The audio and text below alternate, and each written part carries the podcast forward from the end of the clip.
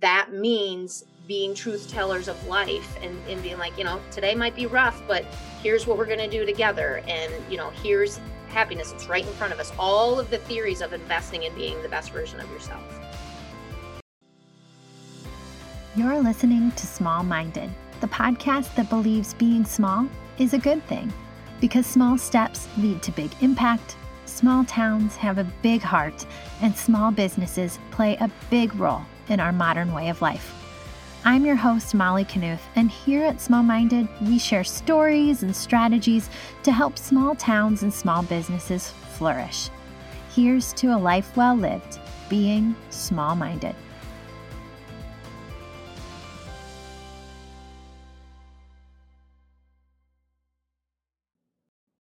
Welcome back to another edition of the Small Minded Podcast. Today, I welcome my friend, mentor, role model, Kelly Simon, who is the director of the CIA. Just kidding. She is the director of curriculum, instruction, and assessment. So, CIA is a very good acronym at Western Dubuque Community School District here in Eastern Iowa. Now, for a lot of reasons, the school district is highly unique. It is the largest district in the state of Iowa by uh, square miles. It also has two high schools, a middle school, a handful of elementary schools, for a total student population of around 3,000, which makes it comparable to some of the metro school sizes, but it serves small towns. And with that unique layout, Kelly, as the director of the CIA, has had some really cool things put in front of her. Some of them have been highly advantageous to her role, and some have proved to be a struggle, which you'll hear a lot about in today's episode. But, listener, I caution you not to just put this episode on and like just meander through your day with half an ear. Kelly is going to inspire you. She is going to tell you the truth and she's going to make you excited to pursue happiness. Yes, at the forefront of this episode, it looks like it's going to be about small town education, but it truly gets into something so much deeper, like around minute two. So make sure that you are ready for this, listener. And I am so thrilled and excited to hear your feedback on this episode with my friend, Kelly Simon. I am so excited to welcome you to the podcast, Kelly. Thank you so much for being here. Molly, thank you so much. I love that you're taking time to focus on education and school and all of the important stuff that goes around that. I have known Kelly, well, I guess if we back this all the way up, I've known you for probably most of my life. Like your brother and my parents were great friends. And I remember like just knowing you, but then like as I got into my professional training and like my college education, then you and I got to be good friends. You were mentoring me, things like that. So we have a pretty close connection through the education community in this area. And the benefits of small town living. Yes, exactly. 100%. So before we dive into that too far, can you back us up? Tell us a little bit more about who you are, your role in the district, and like maybe your journey that took you to this place. Absolutely. So gosh, we're going to start already with me and my theories. That's honestly the hardest question that I'm ever asked. And I just came to this conclusion over the last few years. I'll, I'll make it short first, and then I'll go to my real answer. So, obviously, introducing me, you know my name, my role in the district of the Director of Curriculum Instruction and Assessment, which I secretly like to call the Director of the CIA, but puts way too much importance on what I do. Our district is super unique. We are um, compromised of eight schools, two high schools, a middle school, and the rest elementary. But the cool part is we cover 555 square miles.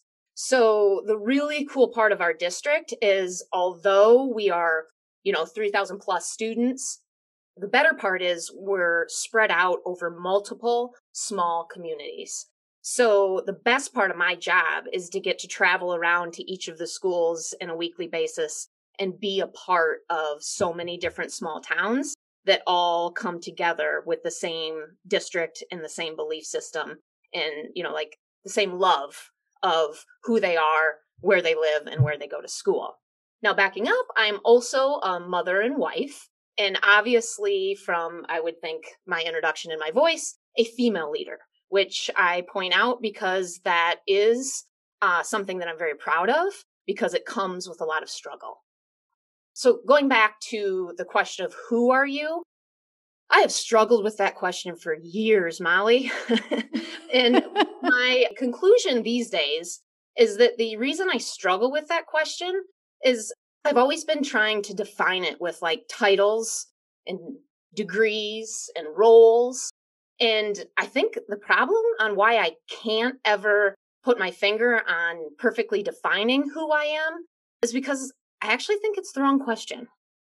I think it it leads us to believe that we will ever be defined by like a role we have, whether that's a job or being a mother or a sister or a wife. And like you know, we're so much more than our roles. And so it's always one where I just kind of choke a little bit like, well, this is what I do. You know, these are the people that I serve. These are the people that I love. But I think the better question, and I think this is the question we need to start asking our kids, is like, what are you willing to struggle for in life? You know, like, what pain are you willing to sustain? Because if we ask them, like, who are you, or we more ask our kids, who do you want to be, right? Or what do you want out of life? And then they say all the simple things like, I want to be happy. I want to be a mom. Like, I want a good job. Or when they get into their teenage years, they're like, I want to be rich. Like, you know, I want to be an influencer. Like, I want, and they again start throwing out titles. And so I've just been thinking about this a lot with kids. And I'm like, okay, we're totally leading them down the wrong path because already we're leading them to think that they're defined by a title. And not only that, but do they know that to hold that title is a whole, like, there's so much suck that goes with that, right? And I know, Molly, you've talked about this and like other podcasts you've had and stuff. Okay, entrepreneur, mom, you know, wife, in a small town, supporter of all other things small town. Like yeah, looks pretty glamorous. And you do, you do little segments on like Instagram and stuff where you're like, um, here's behind the scenes, guys. if anybody watches my stories, they know yeah. it's far from glamorous. Yeah, not not always cute. Yeah, sometimes just gross, right?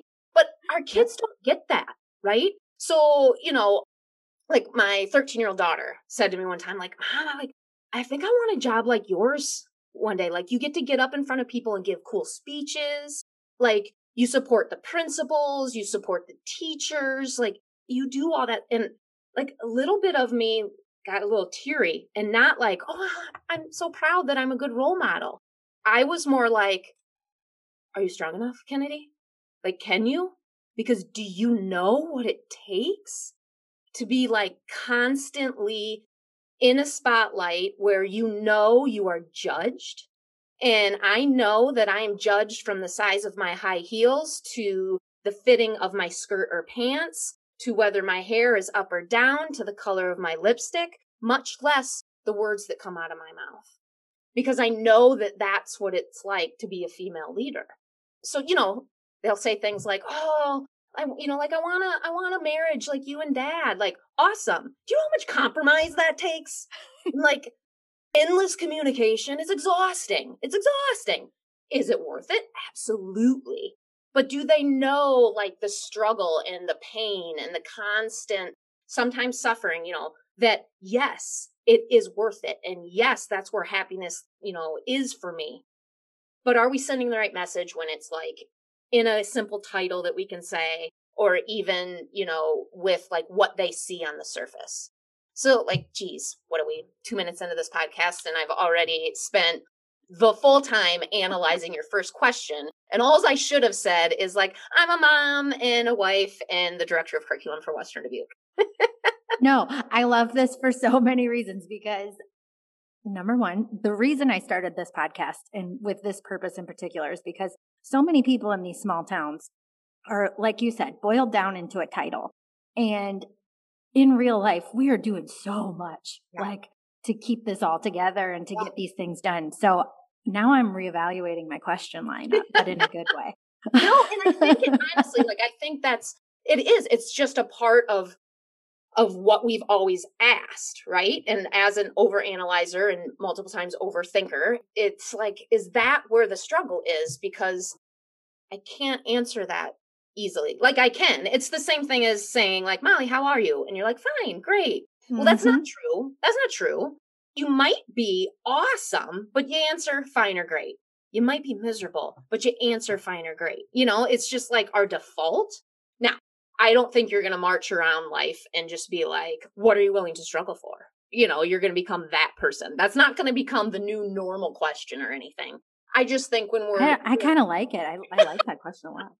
when we're given an opportunity to have maybe a deeper conversation with each other as adults, and really, in my line of work, more importantly, with our children, I just think the question does need to go a step further.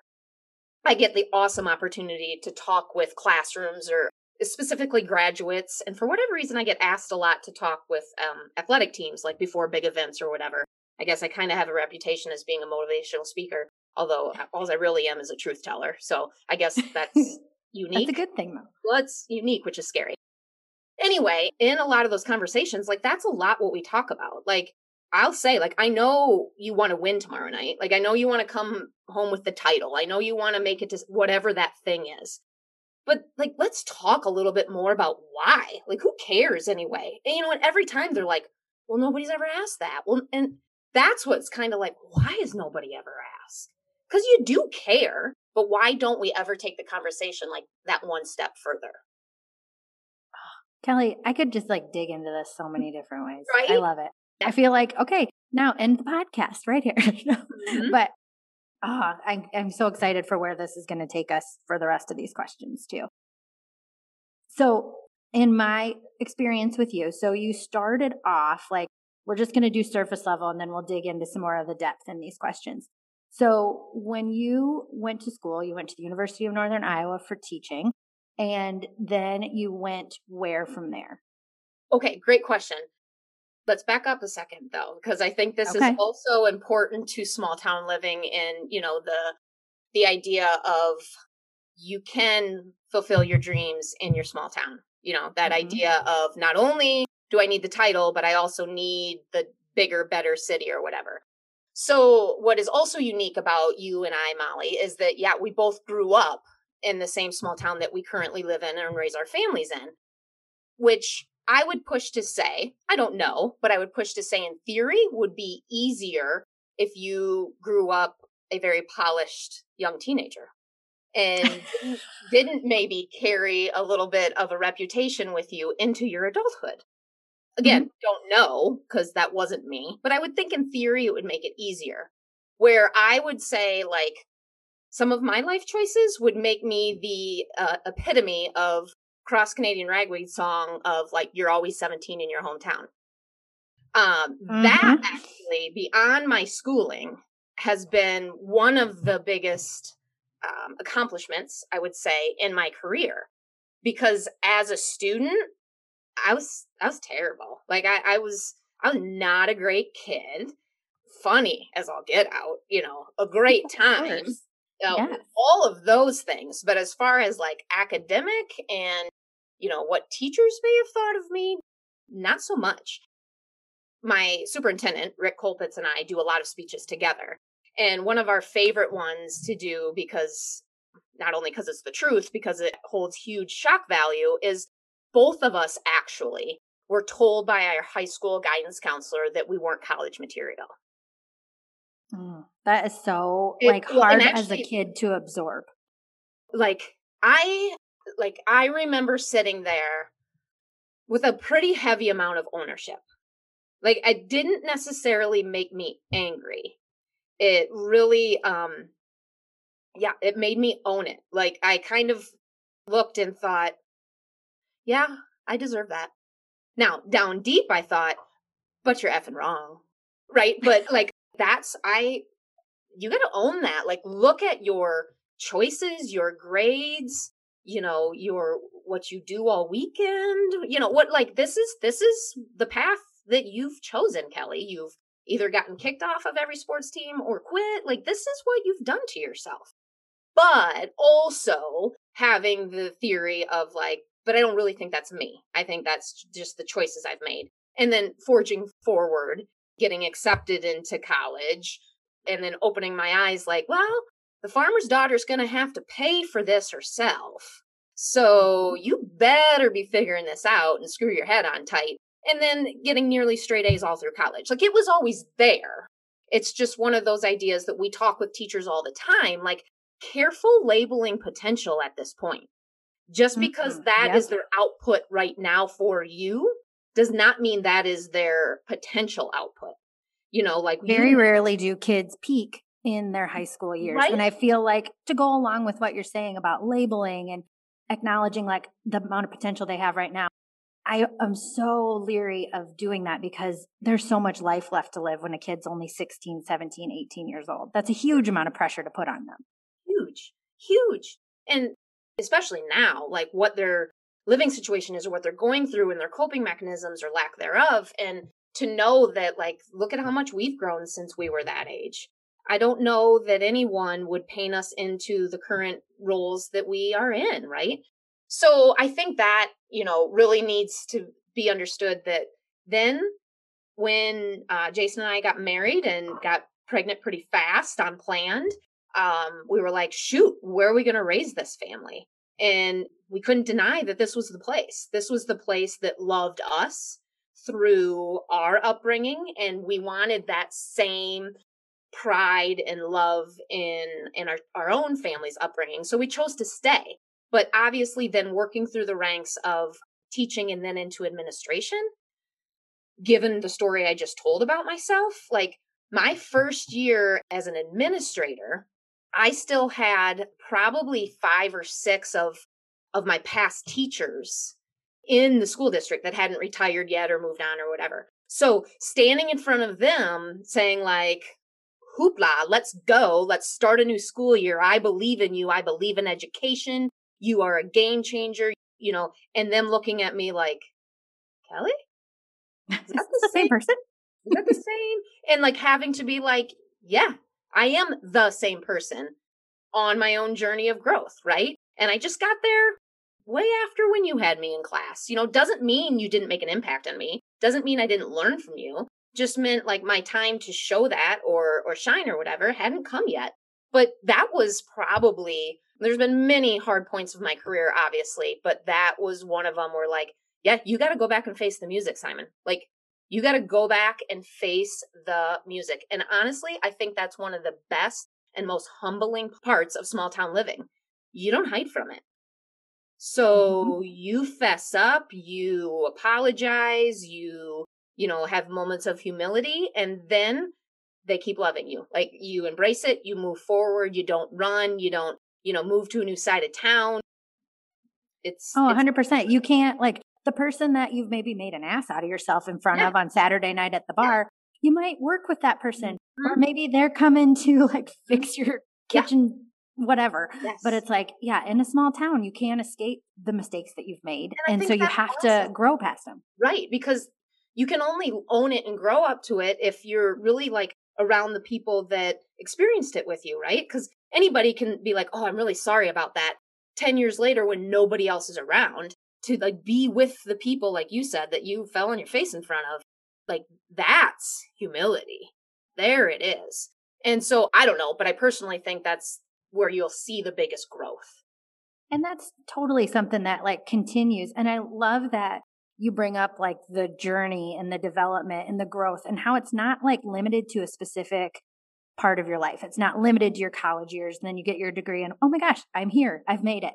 Like that's something I remember like yeah, when I was teaching in town and then I'd go to the bar and I'd be like, oh my gosh, I know I talked to this person and I know I said some stuff and I'm so embarrassed. And then it's like, okay, I got to go face the music and I got it. But, and then even at that point, like I was in my early to mid 20s and I'm like now in my mid 30s, like I've grown so much and I would take so much more ownership today. And it's just like that growth and that journey to like leaning into yourself yes. and being humble and being wise to the ways of the small town world.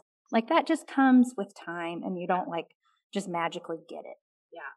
And I'm definitely not saying like other school districts maybe that have superintendents or curriculum directors or administration that like took the straight and narrow path and figured themselves out. They're great, I'm sure.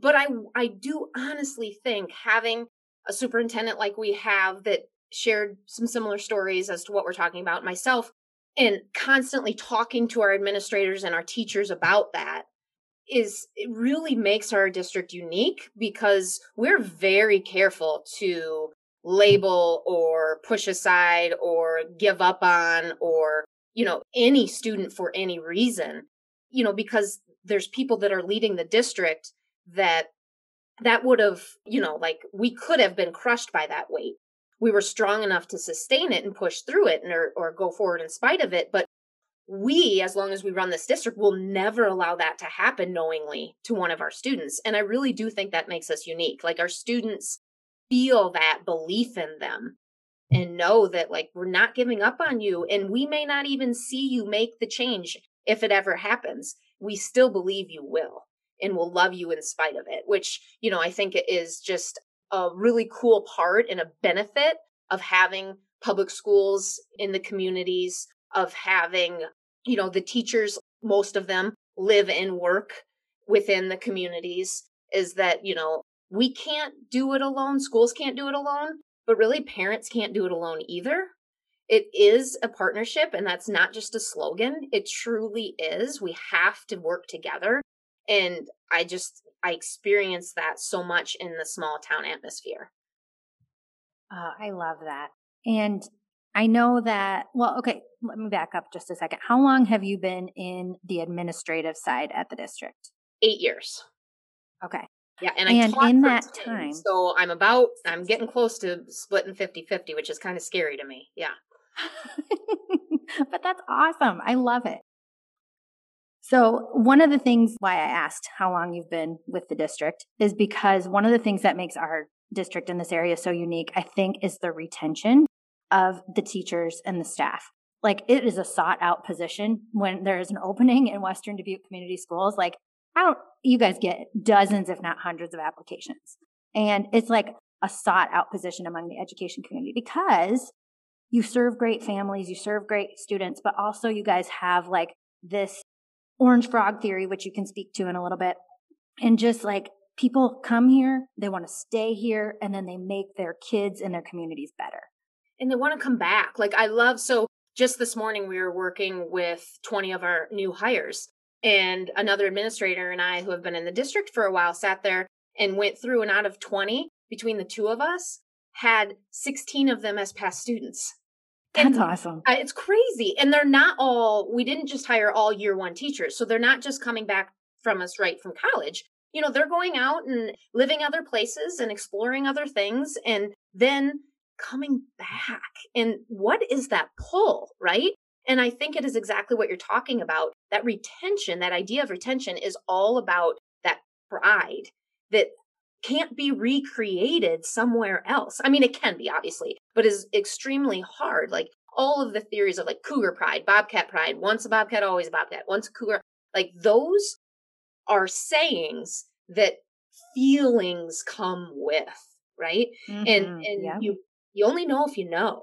And I think that no matter where you're listening to this podcast at, just take a minute to think back to your educational experience. And if you're fortunate enough then to like send your own kids back to those schools or whatever, that sense of pride, there's no fault of the larger school districts and the larger schools. I just don't know that they can recreate it. And it's definitely shown in like, let's say academic or fine arts events the small town schools, the two, 1A, 2A, 3A schools, our stands are packed. Mm-hmm. Packed. Mm-hmm. I'll just take like basketball for an example. Packed, wedged.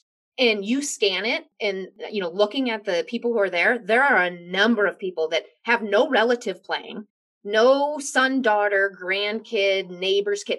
They actually have literally no connection to the student athletes or the, the student performers except the fact that they live in the same hometown. They live in that same small town. And, and so they support it because of that pride. And, you know, in some of our schools, we'll travel to the, you know, the bigger towns or whatever to play against them. And you just, your heart breaks a little bit for the larger team that we're facing in the handful of people in their stands, or especially when they come to us and the fact that like they don't travel to come support their athletes. Like my own kids, my oldest is 16 year old, going to be a junior, she'll talk about all the time, like, why don't they, why is it so different? And I'll say, like, Dev, it's hard to explain. You know, like, I, I'll just use the word pride. And you just got to continue to like live through what that means because there's no one mm-hmm. definition, but it's a feeling. And when you are out there in the court and you look up and you see all those people there supporting you, that's that feeling of pride. There it is. That's what it is. Mm-hmm. And it's like you said, it's so hard to explain, but it's a feeling that you get. And you can, like, as you were talking about, like, I feel it, but I can't, like, put it into words, right? Yep. But it does feel like sometimes, like, we have this little bubble of community pride that we live in. And we're like, we do love our schools and, like, people support them. And, like, you don't have to look very far. I could throw a rock right now and I could hit six businesses that give their money freely to our schools and athletes. Yeah. And it's like, that's hard to replicate, I would imagine, in a larger community where some of these businesses are very removed from students. Whereas here in this community and in the small communities that make up the district, there's so many connections and people are willing and ready to put their money where their mouth is and support our schools. Well, and like we talked about how our people going to school for education are wanting to come back and teach for us, our businesses realize that they want the bank tellers to come back and work for them. They want in the manufacturing industry. They want it in at our grocery stores. Like they realize too, we want to hire you. So if we don't support you in your education and in your upbringing, you know, are what are chances of you coming back and working for any of us, schools or otherwise? So, you know, it, it they do understand that it is an investment, right? And so like the best part about working education is that I would say, you know, I am a salesperson. I am a business manager. I am all of those things, but the cool thing is my product is people. And, you know, so that's what I get to invest in. And that's also what our output is, is just doing whatever we can to make our output the highest quality, best version. It's just an actual person rather than, you know, like a standalone product. And I mean, talk about an empowering thought. And so, you know, the fact that that's what we talk to our teachers about, you know, of course they're going in there every day thinking like, my job is the most important job. Darn right. Because your output is people. Oh, Kelly, that's so awesome because we know like being a teacher is not an easy job. Like you said, what are you willing to struggle through? Like if you choose education, if you choose to be a teacher, like that is a struggle. And you go in with all, like you were talking about your new hires, like they are so excited to be part of the district and to be starting out. But like, you know, there's probably going to be struggles ahead.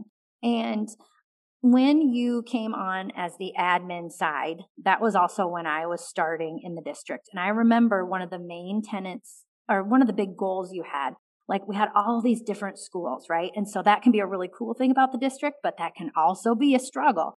And I remember one of your big things was saying, okay, this is what's working well in this school.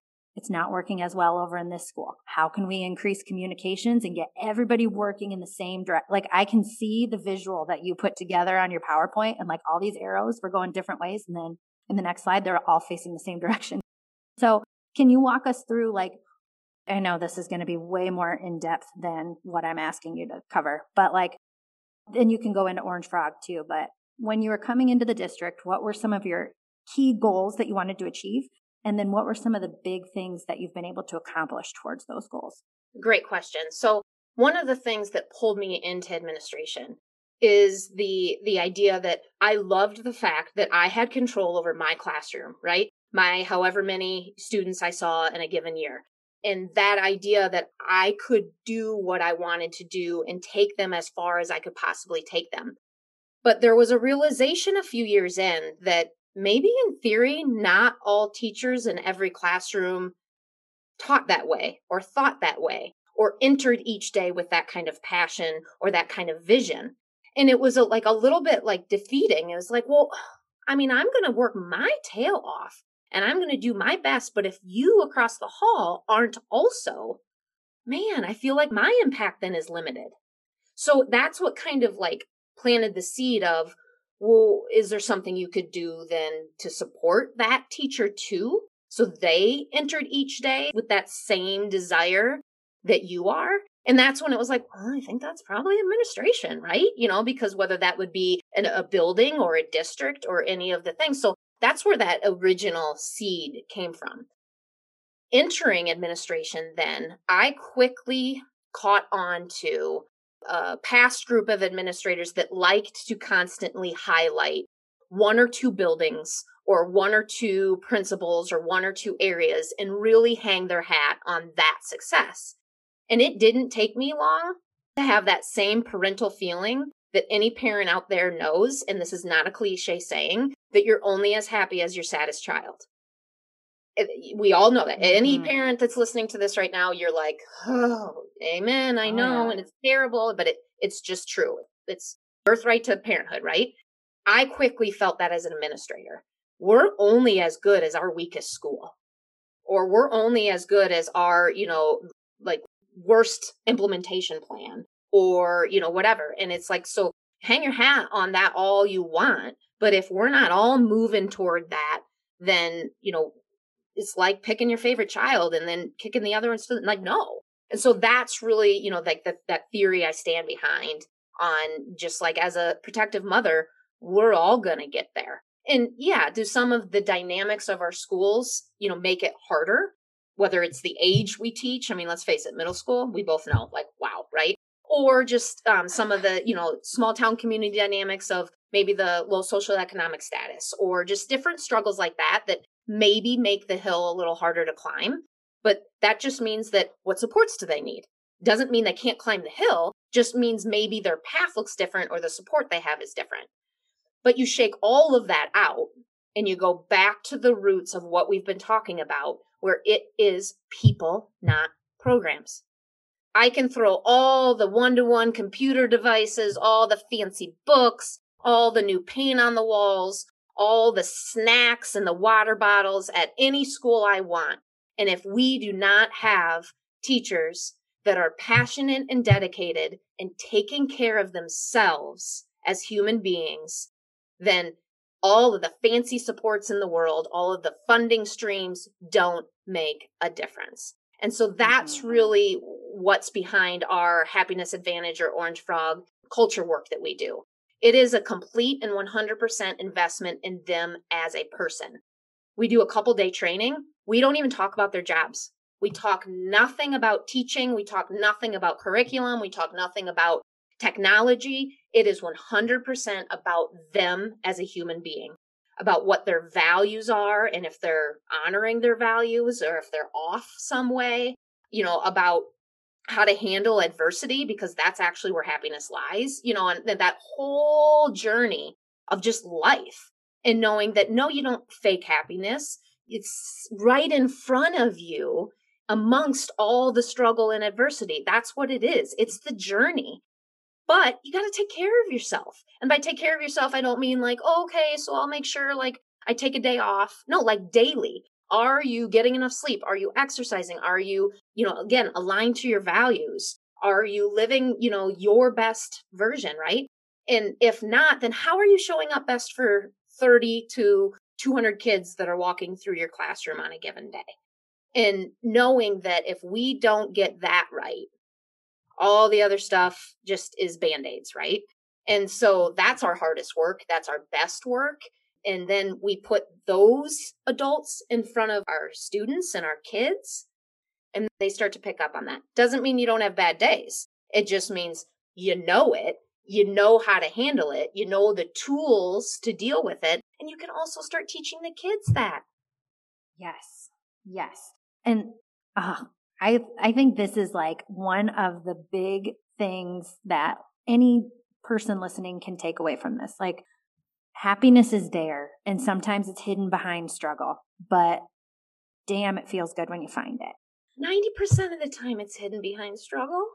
Really, mm-hmm. you know, mm-hmm. it is. It's it's just that's what it is. That's that is life, right? And you mm-hmm. know, the mm-hmm. hardest part about the discovery of living that way is that it is so simple that it's hard to let people in on it and understand it and not want to poke holes in it and almost like find weakness in it or even like not even like you anymore because of that's you know like oh you're just happy all the time. No! No! On a scale of 1 to 10 i'm very rarely a 10 i am very often a 6 i am sometimes a 3 But guess what? I can say that because I actually know what a 10 is, what a 6 is, and what a 3 is for me because I've invested in mm-hmm. myself and I know what that is. And I know on a given day if I'm a 3 because, you know, I got a speeding ticket again on my way to work, like I know how I can at least show up a 5. I might not be a 10 today, but I have the tools to at least notch up a couple. And then be honest and be like, I'm at a 5 today, but I'm not spreading that. Like I'm not going to complain to all you about my speeding ticket. I'm owning it. I stepped up, like, you know, and so that idea of like the not venting and things like that, sharing problems and concerns when we're problem solving, but not just like, you know, word puking all over people because we had a rough morning. But it is that idea of the, I'm sure you've heard and all the listeners have heard of like the crabs in the bucket theory or mentality, right?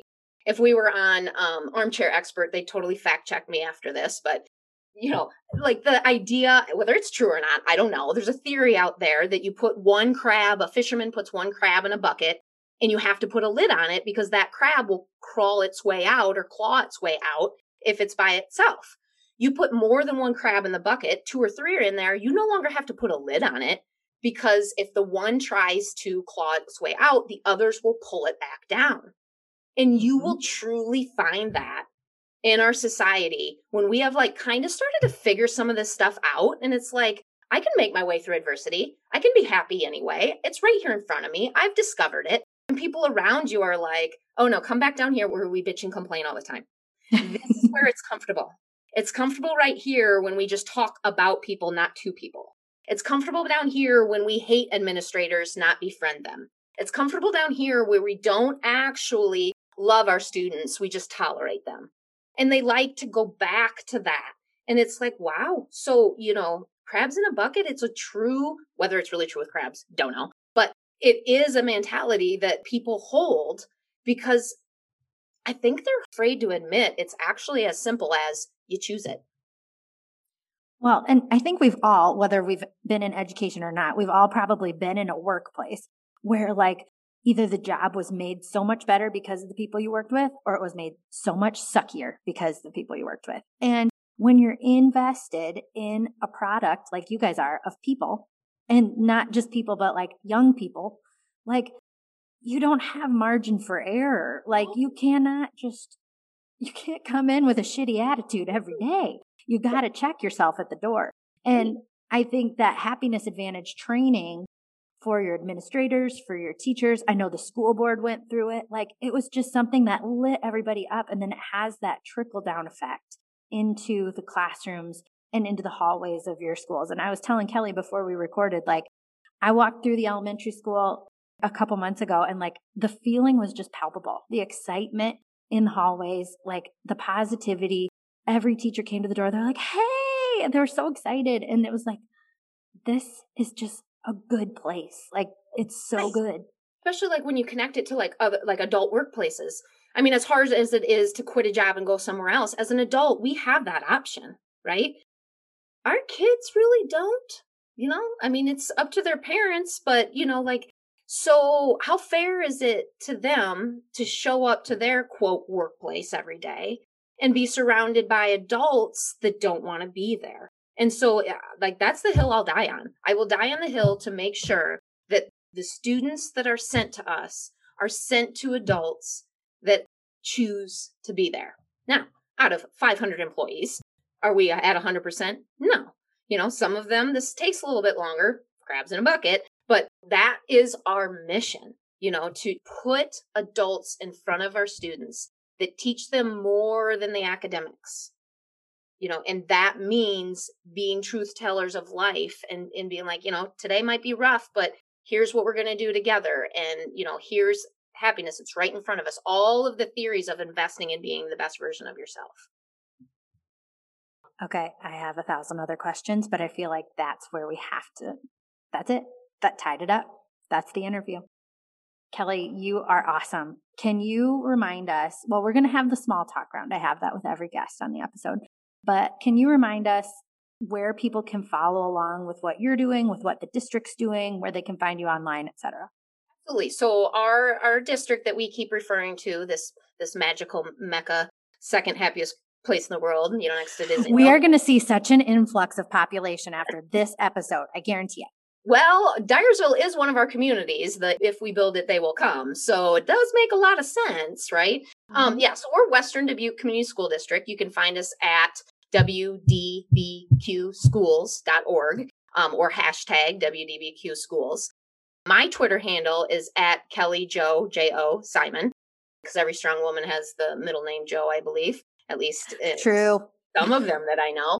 Uh, anyway, so the, and there's you know the, our websites and, and all of those places, but honestly, your best bet is to find a way to come visit us. Because, like Molly said, like you can follow things and you can see things. I want you to come feel it. You know, whether you're in education and you're like, you know, hey, let's go figure out what this is. Come visit us, or you're somewhere close and you want to, you know, transfer your kids, whatever it is. Love it. All right, so now we're going to enter the small talk round, cal And this is just like off the cuff, random questions that I'm just coming up with from my brain. My and you just give me the first thing that comes to your mind, okay? Got it. All right. Question number one What's the best thing you've done so far this summer? Ooh, so I took last week off, which was actually the first week I took off since last March when we went into pandemic planning. Yeah. Oh my gosh. Good so, for you. Yeah. So I did a staycation and, you know, did golf, kayak, cleaned my house, sat in my hot tub, played with my kids. Well, play. They're 16, 14, and 10. So that version of play. It was awesome. And it was just like a lot of me time and a lot of time at home. And, you know, the best vacation quote that I could have ever taken is the best. I don't want to project my feelings on you, but like as someone who is like constantly surrounded by people and you're highly self motivated and you're always tackling the next big thing, I bet it felt so good to just pause. After about 72 hours of high anxiety, of like, should I check my email? Should, I should check my email. Oh, I should respond to that email. Oh, I should just like type that thing up real quick. After coming down from that and like just actually pressing the off button, then it felt amazing. But I, I won't lie, it did take me about half of the week to get to that. it's because you love what you do. I know. And it's hard to shut off. I don't want to shut it off. All right. Question number two What is something you do for yourself every day to maintain your happiness? Exercise. I cannot sell have it. a preferred exercise? Um, uh, running slash walking, um, anything outdoors. But my preferred, no matter what the activity is, my preferred, and you're not going to love this, is as long as it is at 4:15 in the morning because that is such a it's I know that's God, listeners if you can see the look. It's it's because it's me time and I don't have to have or carry the concern or worry that I'm being selfish because at 4:15 none of the people I love care about me because they are all sleeping. So they don't care that I am not with them, serving them, doing their laundry, driving them someplace, talking with them, responding to their emails. Nobody cares at 4:15. So it can be that complete feeling of like this is me and I have technically as long as I want, but at minimum an hour to an hour and a half to just do this thing. So that I mean it you know took a while to like program the body to want to pop out of bed at that time, but you know, there's a variety of exercise things I will do then, but that is the definitely my preferred time just so I don't have to have that weighing over me. I only give you a look because I do like the 5 to 5:30 a.m. time frame, but like 4:15 that sounds so much earlier. so, sorry for my facial expressions. I'm not good at hiding them. All right, question number 3. What's a book or a podcast that you recommend to everybody who will listen to you? Well, besides this one. okay, that's what I was going for. um, oh man, I just got done reading the book um, Think Again, Adam Grant, I believe. Awesome. Okay, I haven't read him before, but I've heard so many things about him. Please do. You'll love it. This is, um, I'll try to say it politely on air, but The Subtle Art of Not Giving an F by Mark Manson. That's a really good one. That's like really where that rocket bomb of a brain theory came of like we're asking our kids the wrong question when we're not asking them what are you willing to struggle for a lot of that theory came from that podcast you know i mentioned armchair expert i just really like dax and and the, his variety of who he interviews um i also glennon doyle just started a podcast And I referred to myself earlier as a truth teller. I ain't nothing compared to Glennon. Like her truth telling ability and her ability to just like talk the talk and say the thing that needs to be said is very honorable. So I'm sure, I mean, those are really like famous ones. So they're probably not new to listeners, but they're just those good ones that go on a walk, go on a run, you know, move your body and push play on any of those and promise you you will rarely hit stop or pause or end it not feeling like a slightly better version of a human being. I love that. Okay, we're going to have the last question. What is something that you have a goal to struggle through this coming school year? So many.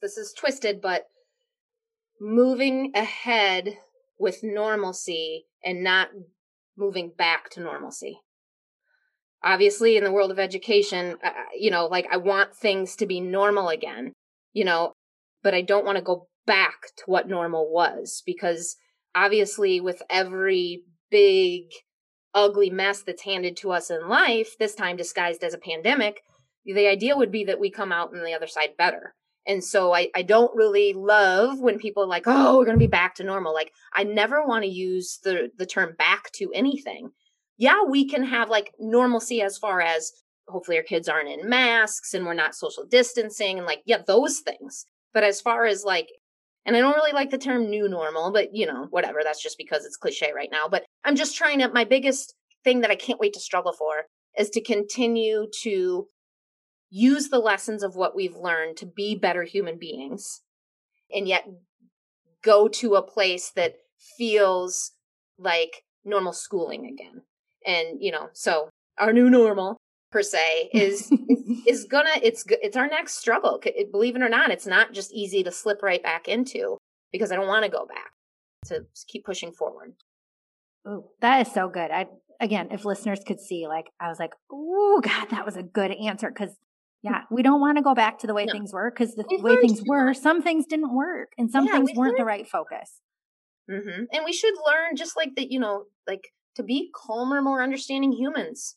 Because you never know when, you know, it's going to be taken away in some way, shape, or form, right? So, anyway, there's just a lot of those things like, no, to go back means we forget uh, what we just experienced.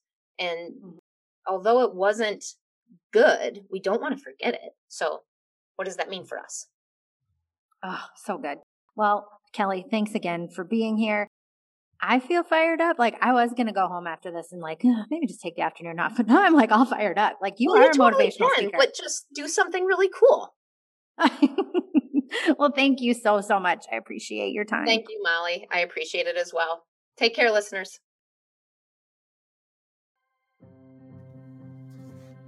Hey there, thank you so much for tuning in to another edition of the Small Minded Podcast, the place on the internet where we celebrate small towns, small businesses, and the people who love them. If you enjoyed this episode, we would be forever grateful to have a review of your experience over on iTunes, Spotify, our website, or wherever you tuned in today.